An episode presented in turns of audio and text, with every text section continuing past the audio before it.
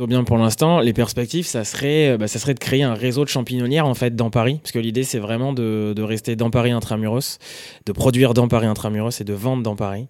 Euh, donc l'idée, ça serait de créer un réseau de, champignonnières euh, pleurotes de Paris, un peu de partout dans la capitale, euh, dans des lieux inoccupés, dans des lieux vacants euh, ou euh, peu ou pas valorisés. Voilà, l'idée, ce serait vraiment de créer un petit réseau comme ça à terme. Ce serait vraiment mon objectif et puis de pouvoir, euh, de pouvoir travailler avec des gens, euh, ben, typiquement des réfugiés qui sont ici. Euh, et de les former à la culture de champignons, qui est encore un domaine assez vraiment méconnu du grand public. Même si beaucoup de gens aiment les champignons, ils savent pas vraiment comment ça pousse. J'ai remarqué au fur et à mesure des discussions. Donc ouais, l'idée à terme, ce serait vraiment ça, de créer un réseau de champignonnières dans Paris. Bonjour à toutes et à tous, bienvenue dans Émergence, le podcast qui présente les acteurs d'un monde plus durable. À travers ces interviews, nous espérons que vous découvrirez des parcours inspirants et des actions à entreprendre à votre échelle. Le premier conseil, ça serait de ne pas avoir peur, parce que c'est euh, quitter. J'ai clairement quitté une zone de confort. Euh, J'avais un salaire qui tombait tous les mois, euh, j'allais au bureau tous les matins. Euh, et ouais, le, le, premier conseil, ça serait de ne pas avoir peur en fait, de se lancer et, euh, et puis advienne que pourra. Pour nous soutenir, abonnez-vous à notre émission sur Apple Podcast ou sur les autres applications. Bonne écoute. Bonjour et bienvenue dans Émergence. Aujourd'hui, j'ai le plaisir d'accueillir euh, Alexandre Zida, fondateur de Les Pleurotes de Paris. Bonjour Alexandre. Bonjour Baptiste. Euh, merci de m'accueillir ici. Euh, avant de commencer, est-ce que tu pourrais te présenter? Oui, alors en quelques mots, ben, comme vient de le dire Baptiste, je m'appelle Alexandre Zida, j'ai 30 ans. J'habite à Paris depuis euh, maintenant 5 ans et je suis euh, le fondateur de la société Biofield qui vend les pleurotes de Paris. D'accord. Est-ce que tu pourrais revenir sur ton parcours avant de parler de, un peu plus de, de Biofield et des pleurotes ouais, de Paris? Alors, euh, de formation, à la base, je suis géographe urbaniste. Donc, euh, j'ai fait euh, des études d'aménagement du territoire à Aix-en-Provence. Et je suis venu à Paris pour travailler, comme beaucoup de gens. Donc j'ai travaillé pendant deux ans dans un cabinet d'architecture qui s'appelle Space euh, Environnement. Et euh, suite à ça, j'ai démissionné et j'ai créé ma société euh, Les Pleurotes de Paris. Et comment t'es venu euh, l'idée de, de, te lancer là-dedans? T'étais géomètre, euh, tu n'avais rien à voir avec Ouais, ça avait rien à voir, ça avait rien à voir, mais c'est quand même un peu lié parce qu'on parle de valorisation de déchets, donc c'est un champ qui rentre dans l'urbanisme. Et euh, en fait, l'idée, elle m'est venue un peu de fil en aiguille. Je tâtonnais, je voulais faire quelque chose, je voulais monter un projet. Et en fait, au fur et à mesure, j'ai commencé à m'intéresser, à m'intéresser aux déchets, et notamment ce produit en ville, et euh, le marc de café, du coup. Et euh, de fil en aiguille, euh, je me suis dit, ben, qu'est-ce que je peux faire avec du marc Et j'ai vu qu'on pouvait faire des champignons, et je suis parti de là. Juste comme ça Exactement, juste comme ça. Tu es parti de ce constat-là, mais je veux dire, euh, c'est toi tout seul à côté de ton travail qui t'es dit je vais étudier les déchets. Ouais, c'est ça. C'est ça. Au départ, j'avais la genèse du projet, elle remonte pour pour dire les choses. En fait, à la base, j'avais un projet qui devait se passer en Afrique, au Burkina Faso, de compostage. Et euh, ça s'est pas vraiment fait. ça a été compliqué, sachant que j'habitais en France et je devais faire les allers-retours. Et euh, du coup, j'ai décidé de créer un projet de compostage en France. Et euh, au final, euh, le compostage s'est transformé en valorisation du marc de café. Mais effectivement, oui, je me suis, entre guillemets, levé un matin en me disant, je vais faire ça. C'est un petit, c'est, un petit peu ça. Et le compostage, on sait qu'il y a beaucoup de savoir autour. C'est pas ouais, une science. Euh, comment tu as pu euh, te renseigner là-dessus et creuser J'ai fait dessus? une formation, tout simplement. Euh, en fait, j'ai commencé à m'auto-former et puis j'ai vu qu'il y avait des formations là-dessus parce que c'est encore un peu méconnu du grand public. Et du coup, j'ai demandé une formation auprès de Pôle emploi. Qui m'a financé une partie de la formation et du coup j'ai fait donc la formation de guide composteur et ensuite maître composteur et c'est ça qui m'a permis de lancer mon projet parce que j'avais aucune aucune compétence en matière de biodéchets et ça dure combien de temps une formation de, de maître composteur? Qu'est-ce qu'on apprend durant cette formation? Guide, ça dure, euh, je crois, trois jours ou deux jours. Et euh, maître composteur, c'est dix jours. Donc en tout, une quinzaine de jours. Donc c'est assez, assez rapide, mais assez dense quand même. Et qu'est-ce qu'on apprend? Ben, On apprend euh, les bases du, de la gestion du biodéchet, tout simplement.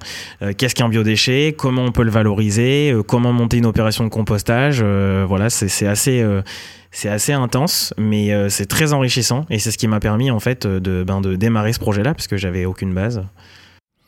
C'est intéressant de, du jour au lendemain de se dire bah, bah allez je, je pars à ouais, l'aventure. clairement, euh, clairement. Je me suis lancé comme ça.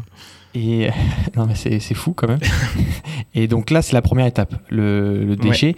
Est-ce que tu peux expliquer ce que fait Biofield? Parce que ça c'est que la première étape, la collecte de, de, la biomasse et ensuite Ouais. pour créer un champignon en tout cas. Est-ce que tu peux expliquer bah, ce que vous faites aujourd'hui, ce que tu fais sur, autour de ce projet-là? Il n'y a pas de souci. En fait, l'idée de Biofield, c'est de collecter du marc de café auprès de restaurants et d'entreprises euh, et de valoriser ce marc de café en substrat de culture pour faire pousser des pleurotes. Donc euh, l'idée c'est vraiment de récupérer un déchet pour en créer une ressource, si je puis dire, pour moi en tout cas. Donc euh, nous, ce qu'on fait, c'est que deux fois par semaine, on va chez nos établissements partenaires, qui sont des restaurants et des bureaux. Ensuite, on vient donc ici à la caserne boulevard Excellence pour transformer ce marc de café. Donc ça, c'est la genèse du projet. Euh, il, est, il est né, voilà, c'était l'idée, c'était de recycler uniquement du mar. Voilà. Et je sais qu'il commence à avoir des lois sur justement euh, ben, que les entreprises doivent payer pour, euh, pour, pour, leurs déchets. Est-ce que les entreprises partenaires, elles doivent te payer pour collecter ces, déchets, ces déchets-là ou comment ça se passe au niveau du, des restaurants Non, pas du tout. En fait, la loi aujourd'hui, elle est, elle est très peu appliqué parce que euh, c'est des seuils qui sont assez énormes en termes de, de, biodéchets. Moi, les entreprises me payent pas et je ne les paye pas non plus pour récupérer le mar. L'idée, c'est vraiment de faire une boucle, c'est de récupérer le mar et de leur revendre les champignons à un tarif préférentiel. Mais en tout cas, il n'y a pas de, il a pas de, il a pas de paiement au niveau du mar de café, clairement pas. D'accord. Et donc, tu viens de dire que tu les revendais avec un tarif préférentiel. Donc, il y a une économie circulaire avec les restaurateurs à qui tu, tu, revends euh, oui, les ça. champignons. C'est ça, exactement. L'idée, c'est de faire une boucle. Bah, c'est une belle boucle. Ouais, tout à fait. Et est-ce que tu vends aussi tes champignons à d'autres gens que les restaurateurs ou à Ouais, alors je les vends en particulier. Alors pour l'instant, euh, de manière épisodique parce que je viens de démarrer et forcément, j'ai pas des grosses quantités. Et là, je viens d'obtenir une place sur le marché d'Anvers, euh, donc dans le 9e arrondissement. Je vais pouvoir les vendre en particulier à partir de, de mi-novembre à peu près. Mais sinon, pour l'instant, je travaille que avec des restaurateurs, donc euh, je fais que du B2B pour l'instant. D'accord. B2B, pour ceux qui savent pas, c'est business to business. Non, mais pas de souci. On est là pour euh, expliquer. Donc, c'est les entreprises qui vendent aux entreprises, tout simplement. Et donc en plus de ça, tu vas vendre au marché maintenant vraiment Exactement. comme un, un Une producteur. Fois par semaine, c'est ça. Comme un producteur, bah, c'est ce que je suis. Hein. je suis devenu un producteur, un agriculteur urbain, comme on dit, même si j'aime pas trop ce mot. Mais euh, oui, je suis devenu un producteur et je vais pouvoir vendre ma production euh, aux clients une fois par semaine. Et pourquoi t'aimes pas cette expression d'agriculteur urbain? Parce que c'est un terme qui est un peu galvaudé, on l'utilise un peu partout, c'est un peu le terme à la mode, agriculteur urbain. Enfin, il, est, il existe hein, ce terme, il est là, mais c'est un terme que j'apprécie pas particulièrement. agriculteur tout court, même si c'est en ville, euh, voilà. Producteur. Voilà, exactement. Et donc là, tu as eu l'idée. Euh, bon, tu as fait une formation, tu as commencé à tester, tu as rapidement bah, trouvé des partenaires pour, euh, Tout à fait. pour récupérer le mar. Est-ce tu jamais fait de champignons, je suppose, avant Ah non, jamais. jamais, jamais. Et là, comment on, on, commence à faire des champignons? Comment on s'entraîne on teste, on fait des expériences, euh, on met une petite blouse blanche, euh, un petit masque et puis on fait des essais. Moi j'ai commencé chez moi dans mon appartement. Euh, alors au début c'est un petit peu, c'est un petit peu ridicule hein, parce qu'on sait pas trop ce qu'on fait, on essaye. Puis au fur et à mesure on voit que ça commence à prendre, on lit, on se documente, on regarde des vidéos. Et en fait, ben, de fil en aiguille, on comprend le processus, on comprend comment ça marche, on comprend les erreurs. Et puis un beau jour, il y a des champignons qui sortent. Ok. Et rapidement, tu as trouvé euh, des restaurateurs qui étaient plutôt chauds pour le projet. Ça s'est passé comment cette partie-là? Assez rapidement, j'ai la chance d'avoir un ami qui était avec moi au lycée, qui est devenu chef aujourd'hui. Donc, il travaille pour le, chef étoilé, euh, Monsieur Rostand, qui m'a présenté du coup à, euh, au chef exécutif en fait de, du restaurant, enfin du groupe Rostand. Et ils ont été de suite emballés par le projet. Donc en fait, j'ai commencé par eux, ce qui est une très belle porte d'entrée pour un projet comme le mien. Donc euh, aujourd'hui, je travaille avec euh, un de leurs restaurants qui s'appelle Octopus, qui est à la Défense. Euh, et en fait, ça a démarré vraiment par eux. Ça a été mes premiers clients, mes premiers clients. Et premiers partenaires aussi d'ailleurs. Ouais, donc dans la boucle. Exactement. Et est-ce que là, justement, tu aurais des conseils à donner à des gens qui voudraient, bah, un peu comme ce que tu as fait, hein, au final, tu as quitté ton job pour te lancer dans une aventure où bah, tu n'avais au, au, final, on va dire, aucune compétence. Tu n'as pas fait d'études dans, non, du tout. Dans les champignons, dans le compost, où tu as fait une formation. Est-ce que tu as des, des conseils à donner pour ceux qui aimeraient se lancer mais qui n'osent pas encore aujourd'hui? Bah, Des conseils. Euh, le premier conseil, ça serait de ne pas avoir peur. Parce que c'est euh, quitter. J'ai clairement quitté une zone de confort. Euh, j'avais un salaire qui tombait tous les mois. J'allais au bureau tous les matins.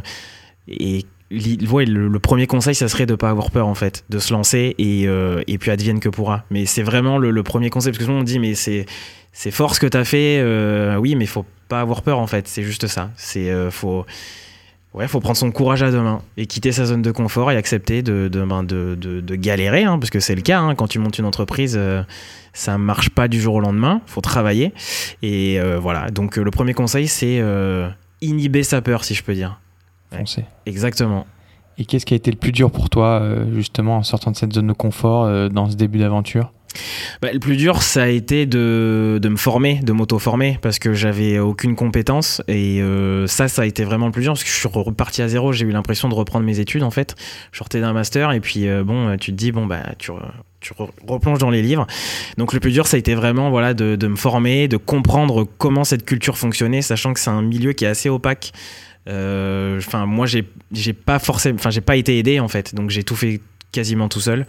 Et le plus dur, ça a été ça, ça a été de, de, ben, de comprendre comment on faisait pousser des champignons. Exactement, ce qui est la base de mon projet. Donc ça a été le plus dur, oui. Sachant qu'il y a des gens qui font ça pendant. Exactement. Il y a des usines, des champignonnaires euh, en Dordogne où c'est des vraies usines, quoi. Exactement. Donc euh, oui, ça a été, ça a été. Moi, j'ai été tout petit, j'étais là, je dis bon, bah, comment je vais, comment je vais faire? Puis bon, bah, j'ai ouvert des livres, j'ai euh, euh, j'ai regardé des vidéos, et puis j'ai lu énormément d'articles, notamment dans la littérature anglo-saxonne, parce qu'en France, il y a visiblement pas beaucoup de pas beaucoup d'articles là-dessus. Donc euh, voilà, le plus dur ça a été ça, ça a été clairement de, de, me lever de mon bureau et de me dire bon ben faut que tu fasses des champignons maintenant parce que c'est bien beau de collecter du marc de café, mais bon s'il n'y a pas de champignons derrière, ça sert à rien. Bah maintenant parlons justement de comment faire des champignons. Oui. Parce que c'est aujourd'hui tu fais tes champignons à Paris. C'est ça. Euh, dans une ancienne caserne. Est-ce que tu peux vraiment nous expliquer le, processus de A à Z? On a bien compris que tu collectais le mar dans les restaurants, mais comment concrètement euh, bah, tu vas valoriser ton déchet et créer des champignons? Combien de temps ça prend? Comment ça se passe aujourd'hui? Alors techniquement parlant, euh, pour faire pousser des pleurotes, ça peut paraître simple comme ça, parce que souvent les gens pensent que je plante une graine dans le café et puis il y a des champignons. Non, non, il y a bien, il y a, y a, beaucoup de facteurs en fait qui entrent en jeu. Donc euh, pour faire simple, je collecte le marc. Ensuite, il faut le pasteuriser. Donc le pasteuriser, c'est-à-dire le chauffer pour éliminer les mauvais, les, les mauvaises bactéries et les mauvais champignons qui sont déjà présents dans le marc. Je le pasteurise avec des copeaux de bois. C'est un mélange en fait, c'est un mélange de copeaux et de marc de café. Euh, une fois que c'est pasteurisé, euh, je vais le mettre dans des seaux. Et ensuite là, je vais appeler ça le, enfin, la graine de champignon, ce qu'on appelle le mycélium. Je dis la graine parce que c'est beaucoup plus simple. Donc le mycélium, en gros, c'est la graine de champignon de pleurote. Donc cette graine est mélangée euh, avec le, le, substrat, culture. Ensuite, ce mélange, il va partir pendant un mois dans le noir. Donc en fait, l'idée, c'est de laisser reposer le champignon, enfin reposer, même plus que ça, parce qu'en fait, il va dévorer le marc de café et les copeaux de bois pendant un mois dans le noir. C'est comme s'il était sous le sol, en fait. Donc il va manger tout ce qu'il trouve. Une fois que cette phase d'incubation est terminée, le substrat devient tout blanc. En fait, le mycélium, qui est blanc de, nature, va, euh, va en fait apparaître sur toute la surface du substrat. Une fois que c'est tout blanc, là, on va changer les paramètres. Donc, c'est-à-dire que là, on va le mettre à la lumière, on va mettre de l'humidité et on va ventiler. Une fois que c'est fait, donc ça, ça dure à peu près un mois et demi. Euh, une fois qu'on a transféré les champignons euh, dans, donc dans les nouveaux paramètres, là, les pleurotes vont sortir. Donc là, je vulgarise un petit peu mmh. parce qu'il faut vraiment comprendre. Enfin, c'est un, un, système assez complexe, mais voilà, globalement, c'est ça. Et là, la pleurote, euh, donc, bon, on va dire qu'il y a un, mois de fermentation. C'est ça. Et après, ça prend combien de temps justement quand tu remets de la lumière et de l'humidité Une quinzaine de jours. Ok, donc c'est un processus qui est quand même assez, assez rapide. rapide. Assez rapide. Et là, tu as tout, tout le marc de, café. Tu dis que le mycélium, donc la graine de, de champignon, va se nourrir de, de la marc de café. C'est ça. Euh, donc il disparaît entièrement ou tu as quand même des restes euh Non, non, il reste, euh, si en fait on découpe le substrat, il reste le marc de café. On, voit, on peut voir la paille et le marc de café. Le substrat est encore foncé. C'est juste que le mycélium, en fait, c'est répandu en fait dans, dans, dans, le marc de café. Et du coup, il y a un réseau de filaments tout blanc, ce qu'on appelle le mycélium. Et, mais le marc de café est toujours présent. Il est toujours là. Ok. Et ça, est-ce que tu peux encore une nouvelle fois le recycler comme du compost C'est ça, exactement. En fait, euh, on parle de boucle, il y a, y a, une autre boucle avec ça. Mmh. En fait, ça devient un amendement. Donc, euh, moi, je le composte ici, sur site. Et ensuite, j'ai fait appel justement à un réseau de guides et de maîtres composteurs qui viennent récupérer en fait euh, cet amendement pour justement le mettre soit dans leur jardinière, dans leur composteur ou des agriculteurs. Là, j'ai fait un partenariat aussi avec, avec quelqu'un qui, qui végétalise en fait les toitures et qui récupère, qui vient de temps en temps récupérer ce compost en fait. Donc là, la boucle est vraiment bouclée. Alors, le coup, là, il n'y a, y a rien qui est perdu. Ça. Exactement. C'est l'idée de l'économie circulaire. Ouais, ah, mais c'est assez impressionnant de voir que vraiment il n'y a rien qui est perdu. Non, il n'y a rien du tout. Il n'y a rien du tout. Tout est réutilisé. Et ton champignon, donc là, euh, après, tu, tu, tu, vas le vendre.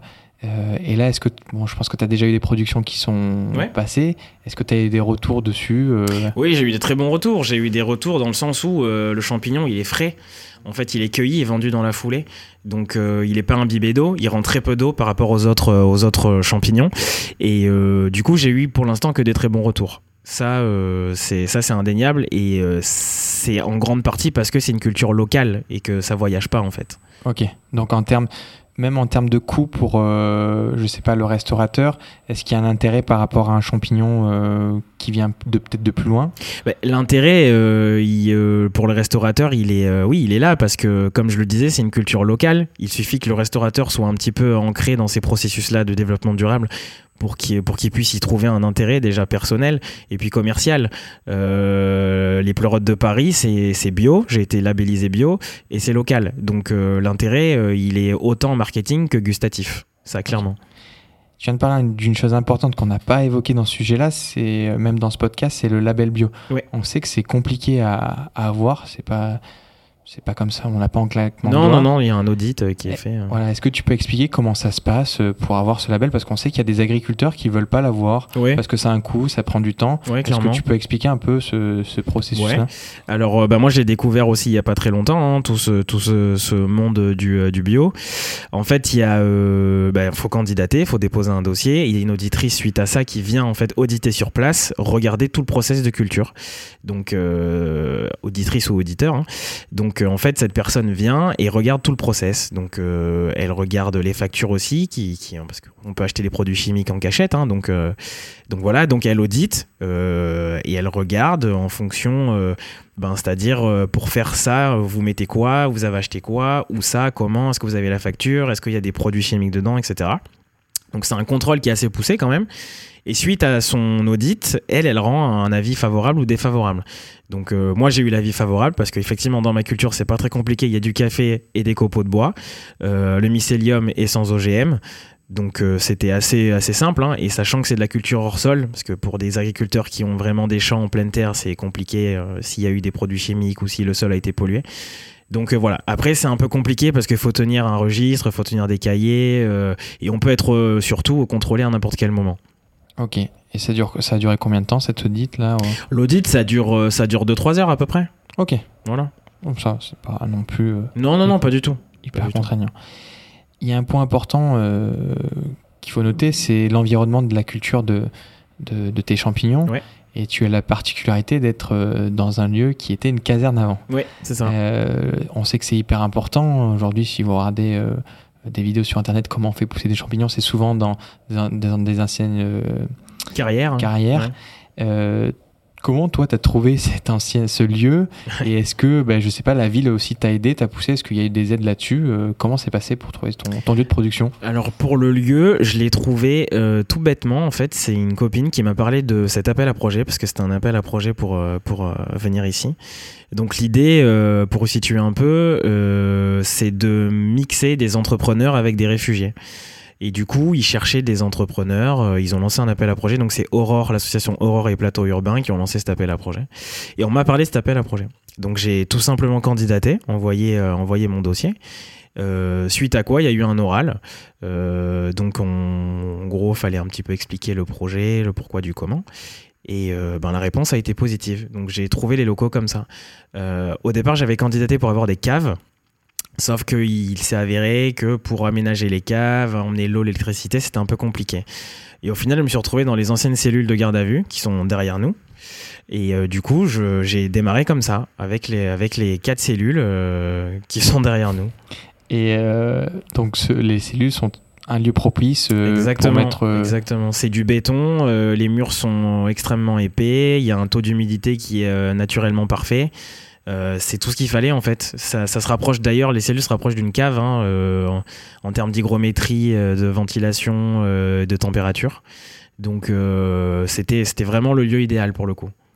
Et là, tu as noté un point important, c'est que du marc de café, tu as l'air d'en avoir quand même beaucoup, en abondance. Tu as un lieu pour, propice pour, pour faire pousser tes champignons.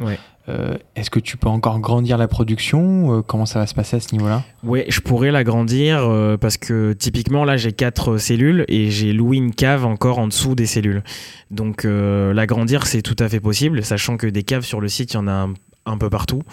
Donc c'est pas un problème, euh, mais euh, pour l'instant c'est pas l'objectif. L'objectif c'est vraiment de me concentrer sur le peu d'espace que j'ai et maîtriser ma culture et voilà et organiser euh, vraiment la vie de ma société par rapport à ce que j'ai. L'idée du développement elle est pas encore là. Parce qu'aujourd'hui, là, est-ce que tu arrives déjà à vivre de ton projet ou Non, j'en vis pas, j'en vis pas. Ça, c'est clair. Hein. au bout de six mois, je pourrais, ça serait, ça serait beaucoup trop beau. non, j'en vis pas encore. En six mois, tu as quand même déjà euh, on va dire, trouver des gens qui voulaient acheter des champignons. Oui, oui, clairement. Un lieu de production, donc c'est déjà. Tu commences à faire des champignons, c'est quand même. Euh, oui, c'est déjà bien. C'est déjà bien, oui, clairement. Oui, oui, ça c'est ça c'est clair. Et là, tu penses que qu'est-ce qui va te manquer pour justement que ton projet soit viable euh, à moyen terme ce qui me manquera, comme on vient de le dire, ça sera sans doute l'espace à un moment donné. Hein. Ça, c'est sûr. parce que là, j'ai quatre cellules de 5 mètres carrés chacune. Euh, forcément, il y a un moment où ça va bloquer. Mais tant mieux, c'est que du positif. S'il me mm. manque de l'espace, c'est bon pour moi. Donc, euh, ça sera pas un problème. On, verra en temps et en heure. Et là, avec justement, donc ça fait, tu as dit 5 euh, mètres carrés par cellule. donc ça fait 20 mètres carrés. Là, tu arrives à produire. Pour l'instant, bon, c'est le début. Je, tu dois apprendre encore et à te perfectionner. T'arrives à produire combien de, champignons euh? Bah, Pour l'instant, je t'avoue que j'ai pas, euh, j'ai pas vraiment quantifié, mmh. sachant que euh, j'ai eu des gros problèmes de production au mois d'août avec les épisodes caniculaires qu'il y a eu en juillet et en août. Donc la production s'est arrêtée, j'ai dû en jeter une partie. mais là, globalement, typiquement, là, j'ai cueilli avant que tu arrives 3 kilos de champignons pour aujourd'hui. demain, ce sera sans doute pareil. Voilà, c'est pour l'instant assez aléatoire, mais l'idée, c'est de produire à peu près 20 kilos par semaine. Ok. Voilà, à peu près. Et euh, même toi, donc en ville, tu es impacté euh, par les événements climatiques au final, comme un agriculteur, on va dire, à la campagne. Exactement. Et je j'y pensais pas en arrivant, en me disant, ben, c'est de la culture en intérieur, donc euh, je suis à l'abri. Mais effectivement, les épisodes caniculaires ont eu raison de, des, des murs de béton. Enfin, c'était la chaleur, elle est montée, la température, elle est montée à quasiment 28 degrés dans les cellules. Et comme c'est contre mon projet de climatiser, euh, j'ai pas utilisé de climatiseur et forcément il y a eu des gros soucis, euh, il y a eu des gros soucis à ce niveau-là. Mais effectivement, j'ai été impacté au même titre qu'un agriculteur euh, qui est victime de la de, de, d'une canicule n'importe où dans, dans, la France quoi. Donc effectivement, il y a c'est pas parce que c'est en intérieur qu'on est alors on est protégé effectivement des intempéries type pluie voilà, mais effectivement la chaleur on peut rien faire. Ok, non, mais c'est quand même un point important oui, clairement, pour oui, tous les gens qui font de l'agriculture humaine, s'ils sont pas épargnés par les, les aléas climatiques, c'est en, intérieur. Exactement. Euh, bon, façon, ton projet, il est, jeune encore. Ouais. Toi, aujourd'hui, euh, qu'est-ce que tu aimerais à 5, 6 euh, mois, voire un an? C'est quoi les perspectives pour, pour ce projet-là qui, avance quand même bien? Ouais, qui avance plutôt bien pour l'instant. Les perspectives, ça serait, bah, ça serait de créer un réseau de champignonnières en fait dans Paris, parce que l'idée c'est vraiment de, de, rester dans Paris intramuros, de produire dans Paris intramuros et de vendre dans Paris.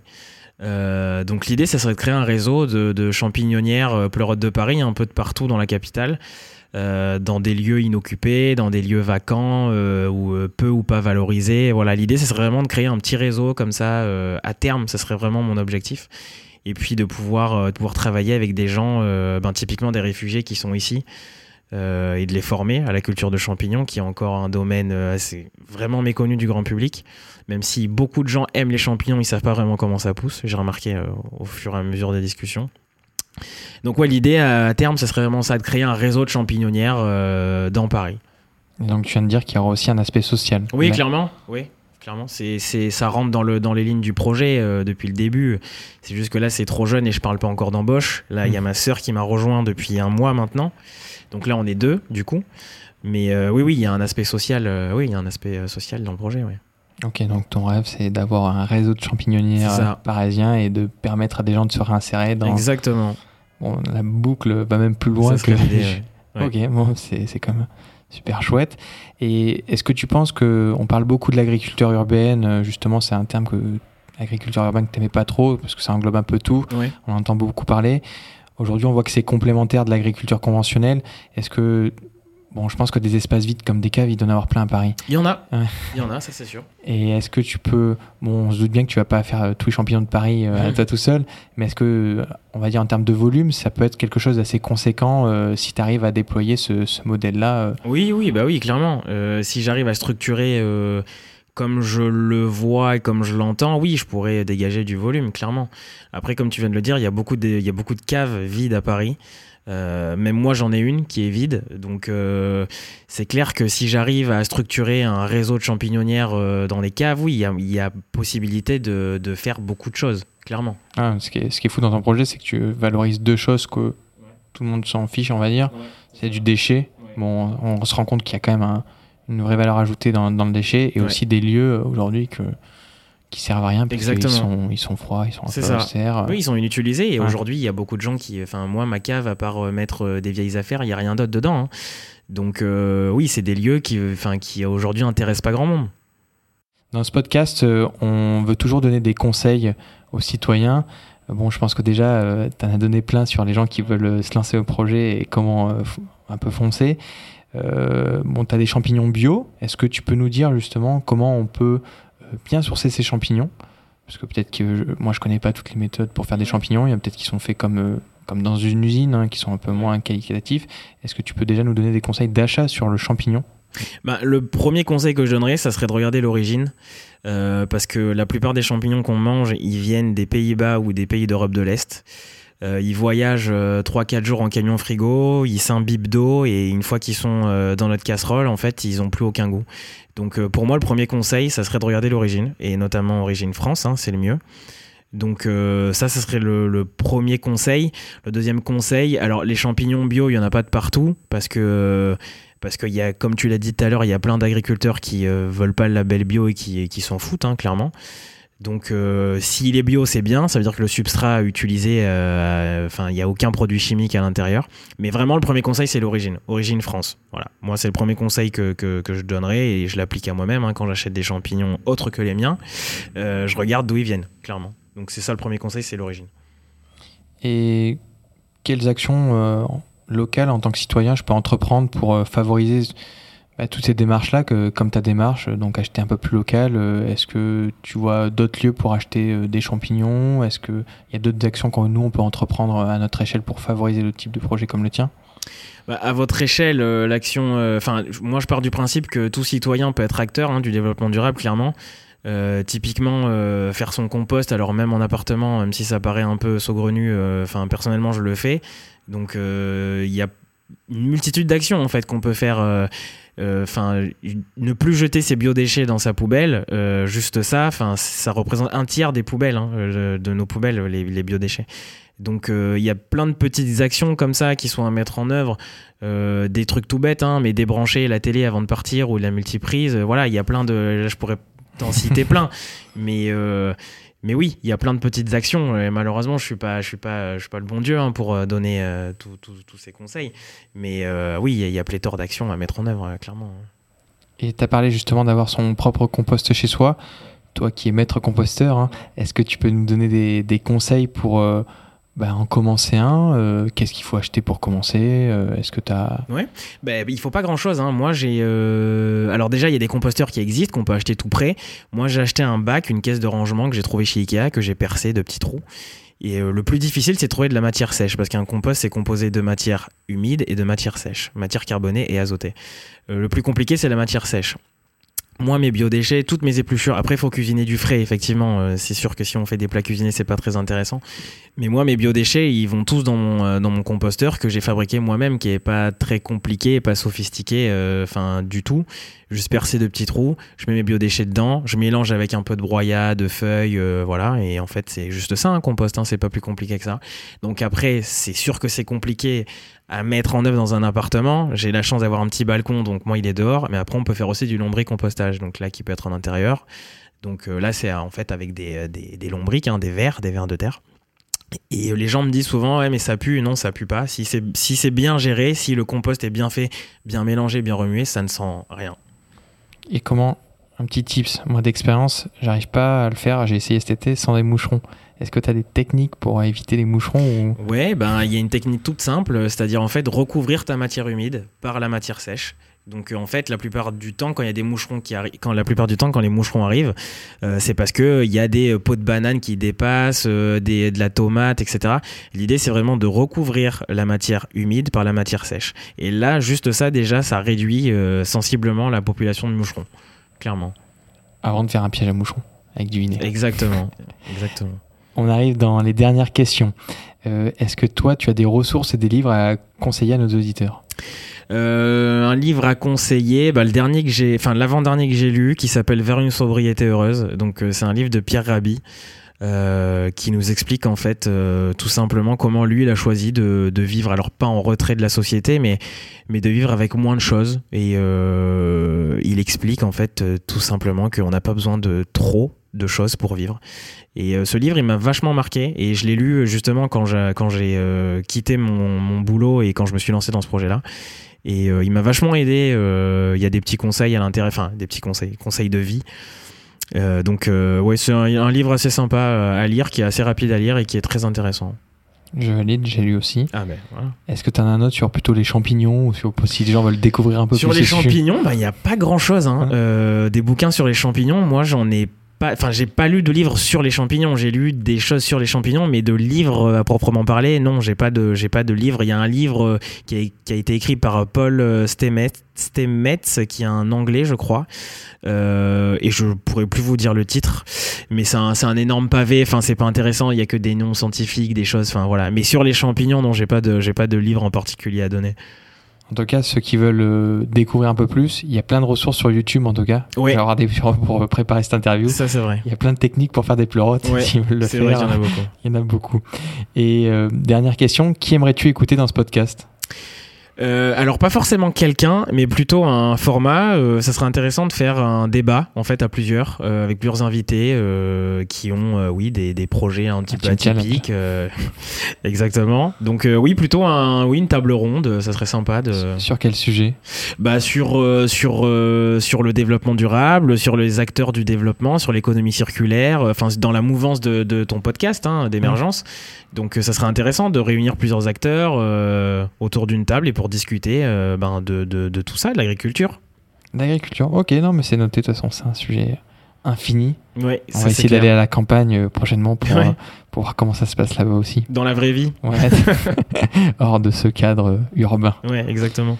Et en tout cas, Alex, c'était ma dernière question. Je te remercie pour ton temps. À toi. Et euh, où c'est que les gens peuvent te retrouver Alors ils peuvent me retrouver sur Instagram qui s'appelle les Pleurotes de Paris et euh, un site internet va arriver je pense d'ici euh, d'ici la fin de l'année ou début 2020. Qui sera sous Biofield ou les Pleurotes? Qui sera Pleurotes de Paris. Ok, top. Mais je mettrai les liens dans tous les cas Parfait. dans l'article. je te remercie. Merci et à je te souhaite bon courage pour ce, ce beau projet. Merci beaucoup. Au revoir. Au revoir. Si vous avez apprécié cette interview, faites-le savoir à notre invité sur les réseaux sociaux. Vous trouverez les liens sur notre site internet émergence.co, ainsi que toutes les ressources pour approfondir le sujet. Et si vous voulez nous donner un petit coup de pouce, rien de plus simple, vous pouvez mettre un 5 étoiles sur Apple Podcast, vous abonner à l'émission sur les plateformes d'écoute ou partager l'épisode dans votre entourage. Et pour ne manquer vraiment aucune actualité, vous pouvez nous suivre sur notre newsletter, Instagram ou notre compte Facebook. Nous tenons également à remercier Bertrand Jacquet pour la création de la musique du générique. À dans deux semaines pour le prochain épisode. Bye bye.